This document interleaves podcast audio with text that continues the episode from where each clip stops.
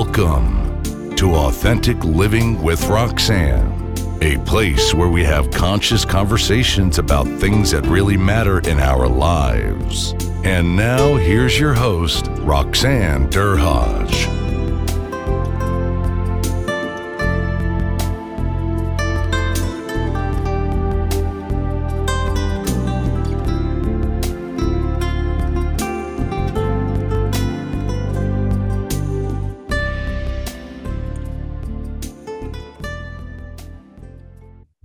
It's Roxanne Derhodge with Authentic Living with Roxanne. Today I have a, a colleague um, uh, that I met. Oh my goodness, Denise, it's probably about uh, four or five years ago now. Something like that.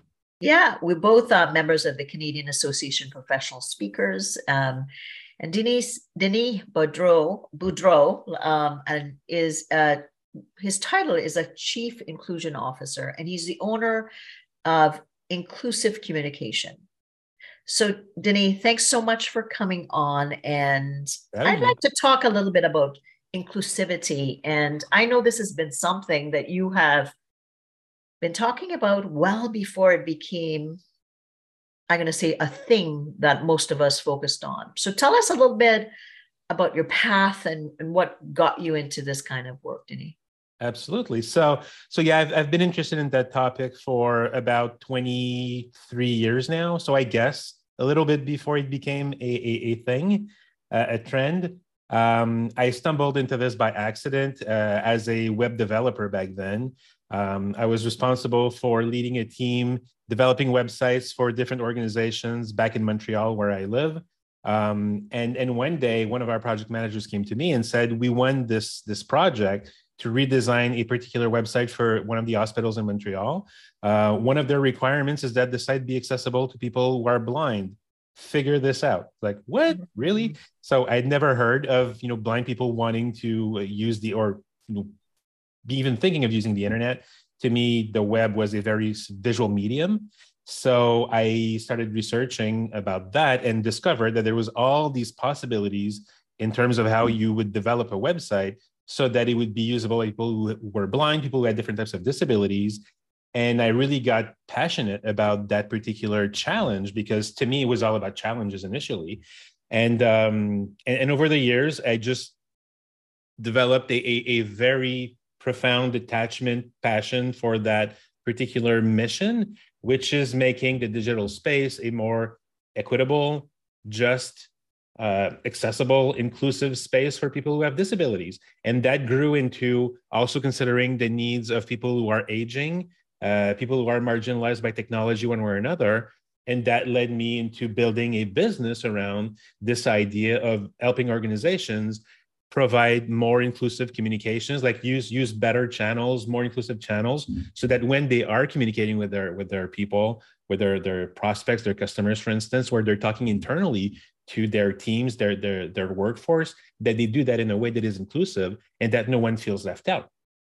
So it's been it's been a 22, 23 year long journey of just helping people understand that there's an actual market around uh, disability that disability inclusion is the smart thing to do if you if you have a business if you're in a business that it's a great way to make sure that you hit your goals that you cover your bottom line all these different things is like building awareness around these uh, these topics so that organizations can be more successful reaching a broader largely untapped market with folks that are typically just not considered in the first place. You know it's so funny right? Because you know you think you don't think about inclusivity until you're in it right? So um, for instance when my son played hockey um, my mom, mom, mom, had, mom had a stroke and um, so we would try to get her into the rinks for instance mm. you know um not having thought about it because you're when, unless you're in it Denis, I don't know if you know and it's interesting to, I want to hear your perspective is you don't start to think along those lines so on my you know what started to happen to me is every rink that I went to before we would get her out of the car and figure out um, is there an elevator first of all and, and it's shocking how many you know mm-hmm. um, places uh, didn't have elevators and those steps you don't even think about it in a hockey rink yeah. how mm-hmm. many steps there are um, you know to be able to get her up steps so somebody like me would hadn't thought about that before. So I just think about the evolution that you may have seen, and I want to talk a little bit about that. In 23 years ago, like you said, like it was like if someone's not able to see what kind of things you know you'd have to do to build in what did what what were some of the needs that you started to see 23 years ago and let's talk mm-hmm. a little bit about coming up to the present about where we are and even maybe potentially kind of some of the gaps that you're still seeing ah, of course uh, I mean, I, w- I want to start by talking a little bit about that experience that you had with with uh, Rings, for instance. Um, I've had very similar experiences with friends who are in wheelchairs and just trying to find a restaurant in downtown Montreal. I mean, it's not it's not perfect today still. You still have a lot of, of restaurants that are just not that accessible, but it got a lot better than it did 20 years ago. Mm-hmm. And I mm-hmm. remember one particular evening uh, after a, a, a, meetup that we had in Montreal, uh, here in downtown Montreal, just trying to find a restaurant and you know eating every place that we could find around the area where we were, and none of them having a ramp. And a lot of them didn't have a huge um, you know, barrier. Maybe it's one or two steps, but that's all it needs to prevent someone from getting in. Or sometimes you would be able to get into the restaurant and then you realize that you know the bathroom is on a different floor and you have stairs to get there so the place is technically accessible you can reach it but once you're inside you can't really navigate around the tables because it's too narrow or you can't get to the restrooms or this or that so mm-hmm. so those are like you're, you're completely right. When you start paying attention to these details they jump at you from everywhere. Like they're they're they're all over the place. So so yeah things that i've seen my most of my most of my my activity is really related to digital so web and, and internet in, in general. Um, I, have seen I've seen a lot of improvements over the year over the years. Uh, most of them having to do with the fact that there's a lot of, of different laws that were uh, adopted over the years that you know force organizations to be more inclusive, to pay attention to international standards, to make sure that they comply with different sets of, of guidelines so that their content is not exclusionary of people with disabilities or anyone who's marginalized by technology again. Um, it, it, goes from you know the ability to put content online say in a pdf document and not having thought of someone being able to, or wanting to to use that document and the document not being compatible with the tools that they're using for instance. If you think about someone who's blind for instance um, you know it, it, it becomes self-evident when you start thinking about it but the idea of using a mouse to point and click on a monitor is pretty useless for someone who can't see. So what's your what's your fallback? And, and to someone who's who's blind using their keyboard as their fallback. So they're going to learn how their keyboard works. They're going to know where the keys are much better than you and i ever will. Uh, i mean that's how they that's, that's how they interface with with the content. And they're going to use that keyboard to navigate in lieu of a, a mouse, for instance. So, and and the way that they're going to get the information on the screen is they're, they're going to have a software, a piece of software that will either read the information back to them or they're going to have a different type of keyboard that basically is a, a braille display. So it will mm-hmm. convert the information that's on the screen into braille and they can read the information with their fingers. So and that's just one example out of many of how people with disabilities are going to work around the challenges that they face so that they can still access content so over the years we've seen that a lot of the the content online a lot of the ways in which developers designers content creators are putting content together has evolved from a technical tech, technological standpoint in terms of complexity in terms of all these different things that we've seen um, anyone who has paid attention to how design has evolved over the last 20 years knows that it's become more and more interactive, more and more visual, and uh, mm-hmm. and less and less just text based. So through the years, as these different technologies were coming together, as video became a thing, for instance, for a long time, these videos were not automatically captioned. So someone who has deaf or hard of hearing had a much harder time to follow along. At some point, it became more of a thing that people were doing, and it, now it's pretty much a given in, in, in you know, most cases that there's going to be at least some kind of captioning happening or or transcript happening for a podcast episode, for instance, that sort of thing. And and in all areas, basically, we've seen these improvements. Um, never to a point where things are perfect, but it's definitely easier, and it gets easier over the years um, because technology allows for a lot of these things to be handled a bit more, um, you know, easily than than they used to be. So let's talk a little bit about, you know, the marketplace, right? For people mm-hmm. that are inclusive versus not. Okay. And for, you know, employers, you know, thinking of our interfaces, you and I are speaking here. But when people go to purchase any any service, they're generally going to a website, right? What are some of the fundamental things that you in your frame because i know you're you're going to look at it a completely different potentially from me who doesn't have those eyes for kind of you know digitizing and inclusivity. What are some of the basic things that um, we should be looking for as a consumer if we're looking for inclusivity if we if we go to a website? Well one of the most basic things i'm going to go back to what i just said. So the ability to use a website without your mouse being able to just use your keyboard. A lot of people you know they're they're kind of power users of their keyboard. Instead of pointing and clicking on different things and spending all that time moving from one target to another they might use their tab key and then they're just going to use tab tab tab and then go through all the active elements of their page that way. So one of the key foundational pieces to see if a website is accessible is can you use the entire website? Can you do all these things that are available to you? All can you use all those features without requiring the use of your mouse? Can you can you achieve all of those things using just your keyboard mm-hmm. your tab key your return key your space bar your escape key the arrow keys on the bottom right corner? Like if you, if you can use those those controls and still use the site 100% that's a really good indication that the site is accessible. Um, someone like me, I'm colorblind. So, you know, I, I, I experience a lot of frustrations or barriers regularly with the use of color on websites. If mm-hmm. colors are being used as a way to convey information and there's no other way to uh, get a sense of what that information is, I, I, miss out on some of the content. I miss out on some cues, for instance. I may miss an error message if it's a dark red against dark gray text. Like I might not even notice it in the first place most people wouldn't think about that. But for the 10% of us who are colorblind you know that's the thing. So there's all these different things that, that you can look into um, in terms of how colors are being leveraged uh, how um, how you can use your content without that mouse how uh, logical the the order the, the, ordering of the content is how technical the actual copy is. Um, you know some of the things that that we we pay attention to in my field is the complexity of of the copy itself um, most people who create copy online are people who have postgraduate degrees. They they they have university degrees, like they're they're very well educated. They have a really really high level of literacy, and half the population has an average reading level that's around fourth or fifth. Uh, I mean, ninth or tenth grade if you convert it to uh, mm-hmm. to to the the English system, not the not the French Canadian one. But um, so, you know, the equivalent of about 13, 14, 15 year old is, is what most people have. Like more than half of the population is that's where they're at.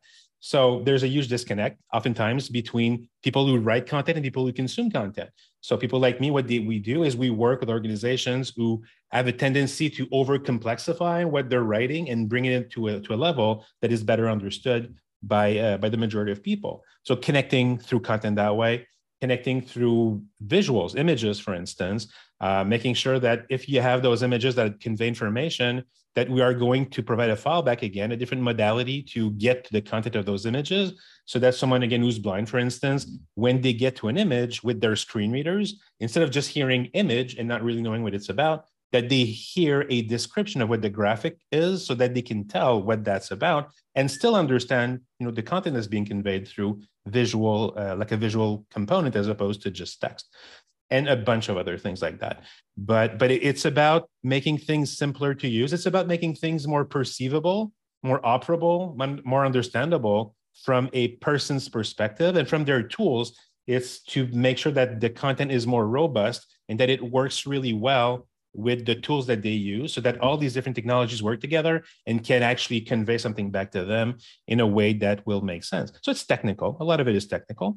And and we do this work with uh with, with you know designers developers and other other uh, prof- web professionals um tweaking the message that an organization wants to send like that the, the brand wants to convey in a way that will be usable by more than just your typical average user as we as we like to think of them What's interesting, you know, um, to my point about until I had a need, I didn't think about it. So I think, and now you're making me think about my website because I'm like thinking, you know, it, uh, is it accessible? and I'm thinking, oh my goodness, Denny, I, I have to talk to you because I'm mm-hmm. just thinking of an image. And I know like um, captions, I love it now because sometimes I don't want to hear the sound.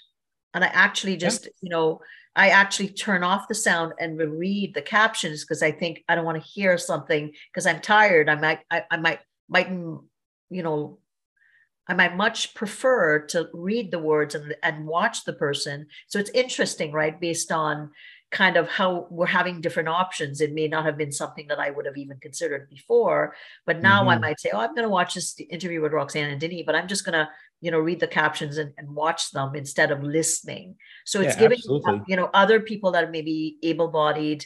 Uh, potentially, I think of from my perspective with uh, mental resilience or um, us using our capacities to detriment on being online what you know the different ways that we might be accessing the information even though we have the capacity but we want a different interface based on some of the things that you're talking um, mm-hmm. around senses sight sound taste touch smell and and being able to adapt you know to say i'm going to try this you know um, i like audible for instance because i can just listen so right. you know because i'm reading all day and if i want to, to hear something and i think oh I, I, wouldn't mind reading the last thing i want to do is use my eyes.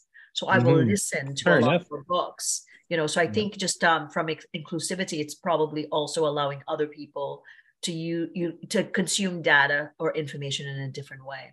It, it absolutely is. So i'll give you a couple of examples of that. Most technologies that you and i use on our phones today come from a need to that need that needed to be addressed for a disability standpoint to begin with. Like every day, I'm sure you use your phone and you magnify things on your phone by you know you doing yes. that little pinch to zoom uh, uh, gesture. That was never built for you and I. That was built for someone who had a low vision impairment and just couldn't see. So, you know, you can zoom in and, and read mm-hmm. better. It became something that everybody adopted for obvious reasons, mm-hmm. much in the same way that I know auto completion, whether we love that feature or not, and however you know accurate that feature is, it was not initially built to help us be more efficient. And when we're typing, it was meant for someone who had difficulty with using their, their hands to type, for instance, to help them get more efficient. And it became something that everybody ad- adopted. Mm-hmm. Captions are the same way. Captions were there initially to help someone who had a, a hearing uh, deficiency, disability, impairment, or whatnot, or someone who was completely deaf. And it became something that obviously a lot of people are using today. There's a lot more people leveraging captions on Netflix that have no hearing impairments, but you know they're watching Netflix where while their their spouse is sleeping next to them or their their kids are sleeping or you know in a noisy environment and don't want to be disturbing to other people that sort of thing. In a gym in an airport like wherever we we consume captions everybody you know adopts this and it becomes mainstream but it all started from this idea of okay so how do we address this particular challenge that some people have so that they can participate? And a lot of what I do, a lot of what people like me do, relates to exactly that. It's taking those technologies and then making them more mainstream so that they become part of our, you know, day-to-day uh, use, and we take them for granted. But for some people, they're more than just a convenience; they're a necessity if they want to participate. So when you look at that, because I think I, I know I've hit the uh, voice activation on my on my iPhone, and then trying to figure out how to turn it off was my dilemma. Have mm-hmm. like it's telling me stuff, and I'm like, what did I touch? But really, from a perspective, let these got developed for um, to give people capacity based on the um, whatever they're needing. I think Absolutely. that's that's phenomenal that that's been possible. Now, I want you to talk a little bit about um, the concept of what are we missing in the marketplace if we're not being accessible like right. with you know because i think you have so many employees um, that need inclusivity for lots of different um, ways what is the, what what are employers or companies missing if they're not thinking through things from the perspective of right. inclusivity so so the, the first thing i want to tell you and, and all the listeners is that people with disabilities are a much more prevalent group than we realize.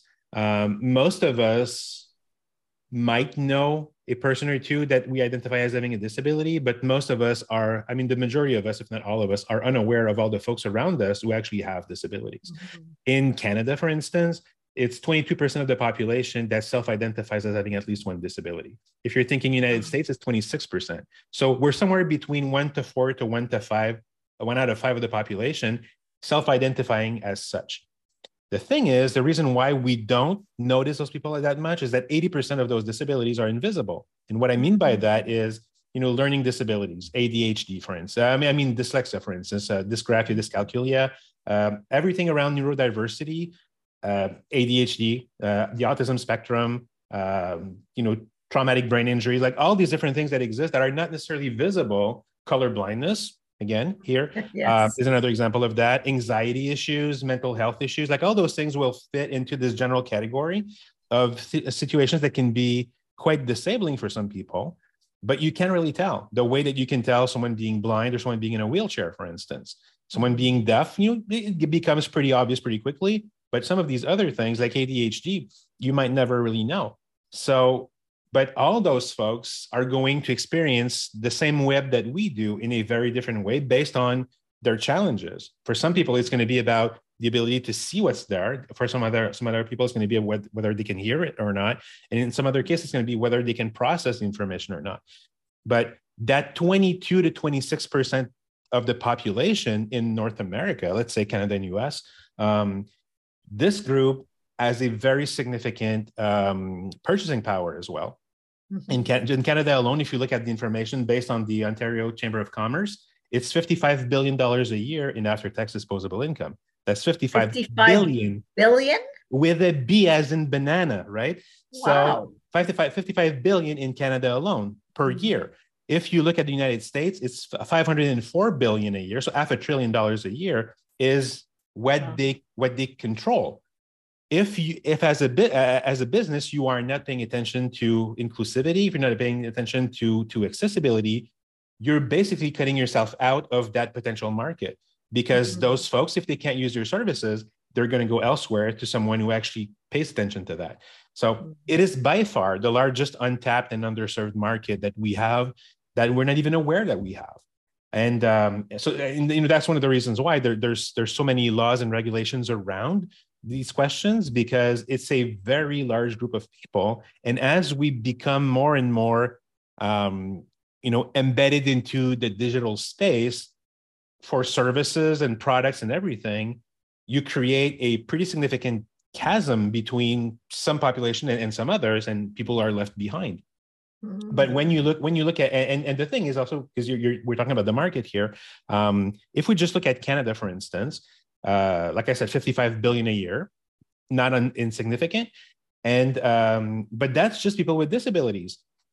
And, and the data that I'm sharing with you, that 22% for Canada, for instance, that's uh, you know the working age population in general. It's not we're not even considering people that are getting older, our seniors, for instance, people who have spent the last 30, 20, 30 years with technology that eventually retire. They don't stop using technology all, all of a sudden. They still use technology, but they've also gathered, you know, wealth uh, over over their their their their their time like their lifetime, and they have money to spend, and they have time to spend it, and they have grandkids to you know to to spoil and have all these different things. Where are they going to spend their money? Online? Are they going to be spending it with you or somebody else? Probably somebody else if your site is not accessible to them. As we get older, all these things that we identify from a disability standpoint become more and more relevant for someone who's just getting older. And I'm 51, arguably pretty young still, though I don't feel that way every single day. But I know that my sight, my hearing, my ability to maintain concentration for a long time, all those things are not as great as they used to be just five or 10 years ago. I have no idea what that's going to look like when I'm 65, but it's probably not going to be better than today. So I'm, I'm on a path where all my senses are slowly deteriorating that way and and i recognize a lot of the early signs of other things that you know at some point i may need that kind of accommodation to be able to to to to successfully do what i'm doing. So on top of of the, this data that i shared with you you've got all the data that relates to you know our seniors their prevalence in terms of, of a demographic. Around 18 19% again in, in the us and canada somewhere around there is what we have for 65 year olds and older Um, and then what they control is much higher than what people with disabilities control. So again, that's another market.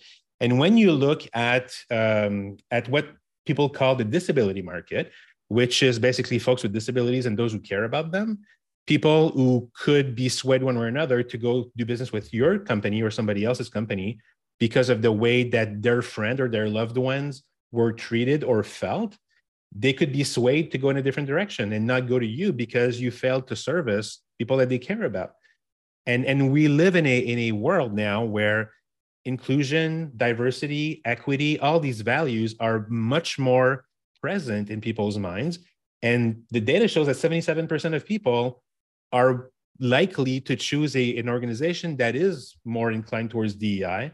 And, and as a result of that, if you are identified as not being that way, then again, you lose opportunities. So if it, even if it wasn't for a society, from a societal standpoint, like wanting to do the right thing as a business, from a business standpoint, there are so many incentives to pay attention to those things and just open up to, to a new market. Right, because you never want to think, you know, uh, that you're trying to exclude anybody right? Uh, intentionally. I mean, unintentionally, clearly, Denis, I would say that a lot of companies do that. But you know, yes. with with all this capacity now, like to, with digitization across the board, and of course, we know that's just going to get more and more in business. It it even becomes more um, important um, from not just a, from like you said from doing the right thing, but really uh, fiscally from a business perspective, it makes sense that you start to consider this. Now, right. I'd like to I'd like to talk about your book. Uh, Denis has sure. just just just uh, released an amazing book. Which um, Denis, I want you to tell everybody about the book because. Hmm. This is all information that I think um, is valuable, and we all need to be able to read this and start thinking about it in our business. So, tell us a little bit about the book, and um, you know what uh, what you think some of the nuggets are in reference to why people should go out and buy the book. Sure. Thank you for the opportunity. Uh, well, the book is is uh, titled "The Inclusive Speaker." Um, speaker in the sense of professional who speaks in front of a group. In some cases, like you and I, it's professional speakers talking to an audience. In other cases, it might be you know a, a business leader talking to their teams in a meeting room, or it can be a salesperson making a pitch in front of a bunch of prospects and trying to convert them into into clients. Like anyone who speaks with other people and monetizes that activity is is who that that target audience is. Uh, so the book is titled "Inclusive Speaker: How to Truly Connect with All of Your Audience Without Leaving Anyone Behind." So it's pretty telling what the book is about just by that that title. Hopefully, um, in in the book, I'm basically making the case that I very briefly mentioned, uh, like made made up with you now, uh, in terms of the the market and all these different opportunities. Um, it's all it's about helping people understand how much money they're leaving on the table every year by not uh, paying attention to inclusion as much as they should or could. It's about showing and teaching people different tips and tricks so that they can change their approach when they're communicating to uh, to an audience, so that no one feels left out, so that no one um, feels disengaged, feels like they're not welcomed into that conversation.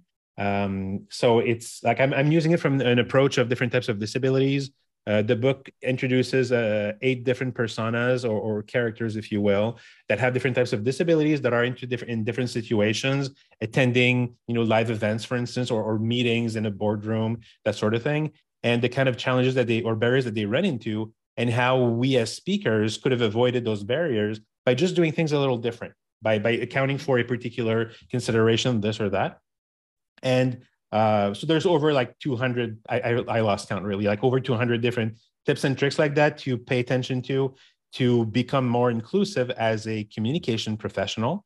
And then the book leads into a model that I'm that I'm proposing to people to uh, to go down that path of becoming more inclusive. Like how and what can you do to take stock of where you are today in terms of how you deliver, how you share information, the words that you use, the techniques that you use, and learn to to adapt and add more to your toolkit so that when you speak in front of a group everyone feels compelled to you know come in with, with that conversation with you because they feel like you see them that you welcome them as well. In a nutshell that's what that is. There, there's a ton of different tools in there to help you uh, again like self-assess where you are and help you understand how to get to the next level. And hopefully through that people can go down that particular path and become consciously more and more inclusive, knowing and understanding why they do it and the benefits that come from doing that uh, towards towards reaching a broader audience. That's amazing. So I think something that uh, we all can uh, learn from. So let's say you're talking to a CEO, and I want you to think, you know, there's going to be some senior level people or CEOs listening, and what are some of the top, say, one or two tips that you can tell them or could tell them to consider about being more of an inclusive um, speaker that maybe they could walk away and reflect on and then potentially go on and, and if they wanted to learn more uh, by the book there's so many things that that CEOs can do, uh, that senior executives can do, really to to create a culture of inclusion in their organization. It begins by embodying the message yourself. Um, you have to provide people with the buy-in that they need so that they can feel that this is worth their time, that they're not going to be, uh, you know, discarded if they try these different things. So speaking to the value of inclusion in your under in your organization, um, educating yourself really about the benefits of having a diverse workforce and and you know the benefits of being able to draw from different perspectives if everybody in your company kind of looks the same everybody kind of thinks the same way it diminishes your ability to innovate to be creative. If you have people that have very diverse perspectives whether it's because of, of their gender because of their race because of the where they come from because of you know cultural differences because of disability people come in with their own experiences. And when you put all that together you get a much more diverse creative workforce and you can benefit from that so so one of the ways in which ceos can really impact that piece is making sure that you are you are in an organization that that favors hiring diversity that you make sure that people who are it, like checking that that that that box of diversity are not just tokens for you but they're really put in a position where they influence your company they are getting the same opportunity as others to grow into the business and influence the business in, in their own way themselves so that others can see that they're doing that so that they can understand that they too could eventually grow into this position and transform your culture with everyone contributing to a broader more diverse perspective so it really begins with sharing the message about this is something that we value and, and of course, why not explain why that is? I mean, part of it, of course, is going to be yes, we want to do the right thing, but it's totally okay to say, you know, there's a huge market, huge opportunity that we could tap into if only we were doing that as well and start with something like this. I mean, it's pretty simple to begin with. Allow people to create, uh, you know, resource groups internally where people can can gather and talk about these ideas. If you don't have a diversity, equity, and inclusion initiative uh, already, start putting one together. Like task someone to be responsible for creating a DEI initiative internally, so that people feel that they belong in your business, that they're you know they're they're they're they're, they're seen, they're respected, they're valued and mm-hmm. see where that leads you. I mean, it can only lead you down a very positive path ultimately. Yes, and I think uh, to your point, it's um, if you are the role model to say, if I don't know within my um, employee base what that translates out to, right? Like how many people are visually impaired? How many people have deficits in hearing? How many people have neurodiversity needs? How many people are from different cultural, racially, they're different, um, orientation, they're different to that's to me is a beginning step to say okay we need to be able to have like you said these ergs where we start to discuss the implications for whatever um, industry you're in starting there to show that you are willing um, to stand behind this right. um, i think is a, is, a, is an amazing beginning point. Now denis this has been amazing. Um, where can people reach you and, and where can they buy the book? Um, please let them know. We will also have a link um, with the podcast, but let them know where they can get a hold of you. Sure. So, so the book can be easily found on on my website. So inklusiv.ca. So that's i n k l u s i v dot ca slash books. Simple enough. Um, there's a dedicated page to the inclusive speaker book. Uh, it will lead you to Amazon. Um, you can you can easily get a Kindle copy. I I I I, la- I soft launched last Thursday. That was the 16th of March. Um, so until the 1st of April, it's one dollar ninety nine cents. So I mean, it's not that expensive really to get to get the the Kindle copy. Um, the book will get to regular price as of April first, and the paperback is coming out any day now. Uh, we're we're still working on last little last couple details with the the publisher for design, but any day now the paperback will be available as well. Um yeah so so inklusiv.ca slash books is where you can find all the information about that book and incidentally about me as well. Awesome. Well thanks so much for your time. So what am i walking away with? Like i think uh, denis has blown my mind when i think about in canada 54 million and um, 55 billion billion sorry and in, yeah. in the us 560 four, 4 billion four, 504 yeah if, you if you combine if you combine US and Canada together, basically you're talking about 555 billion, 554 wow. billion dollars. Well, you've educated me on it, it's it's you know if we're missing the boat on this as in uh, company owners, we're really missing. And it's and again, it's the good thing to do, but other than that, it makes such business sense. Yeah, definitely. So I the call to action is to look and see who's around you, how are you addressing it, and what steps are you willing to take to start ensuring that you have and become a DEI model for the company uh, that you lead. So, for everyone, thanks so much. Denis, thanks so much for your time. Everyone, um, you. if you're needing more on me and you wanted to know more about how you lead as a leader on authenticity, go to roxannederhodge.com forward slash quiz one one Z, and you can do a quick assessment, and we'll send you off the results. Again, Denis, thanks so much for your time, you and uh, look forward to connecting. And uh, we'll see you soon. Thank you. Thanks for tuning in to Authentic Living with Roxanne, creating the space for positive, healthy change. Roxanne is a keynote speaker, psychotherapist, and coach. To work with Roxanne, visit roxannederhodge.com slash blueprint. We'll see you next time on Authentic Living with Roxanne.